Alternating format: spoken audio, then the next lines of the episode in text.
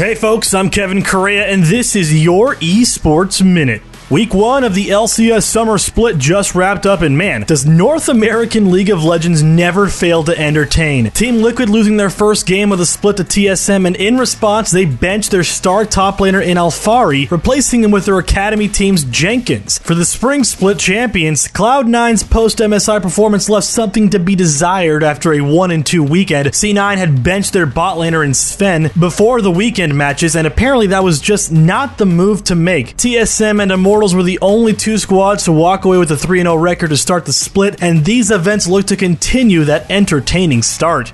Overwatch League's June Joust has had their final four chosen for the upcoming finale on June 10th. We'll see the two current strongest teams from the East and West face off in a rematch from the May Melee, the Dallas Fuel and the Shanghai Dragons. If you're a fan of underdogs, though, you'll have plenty to cheer for in the New York Excelsior and the Atlanta Reign, as both those teams upset higher seeded opponents in the Hangzhou Spark and San Francisco Shock, respectively. Personally, my obvious biased pick to take the tournament would be the Dallas Fuel. They remain one of the toughest teams teams to beat this season, and the addition of Hitscan Pine has only made them better since their last tournament win last month. Hey, don't forget to check out our long form esports network podcast. Featuring today's guest was Karen Mendoza, formerly of Nintendo America and currently with Legendary Shift, working on connecting people in gaming through the Game Truck and bravest esports names. Catch the episode on podcast services anywhere.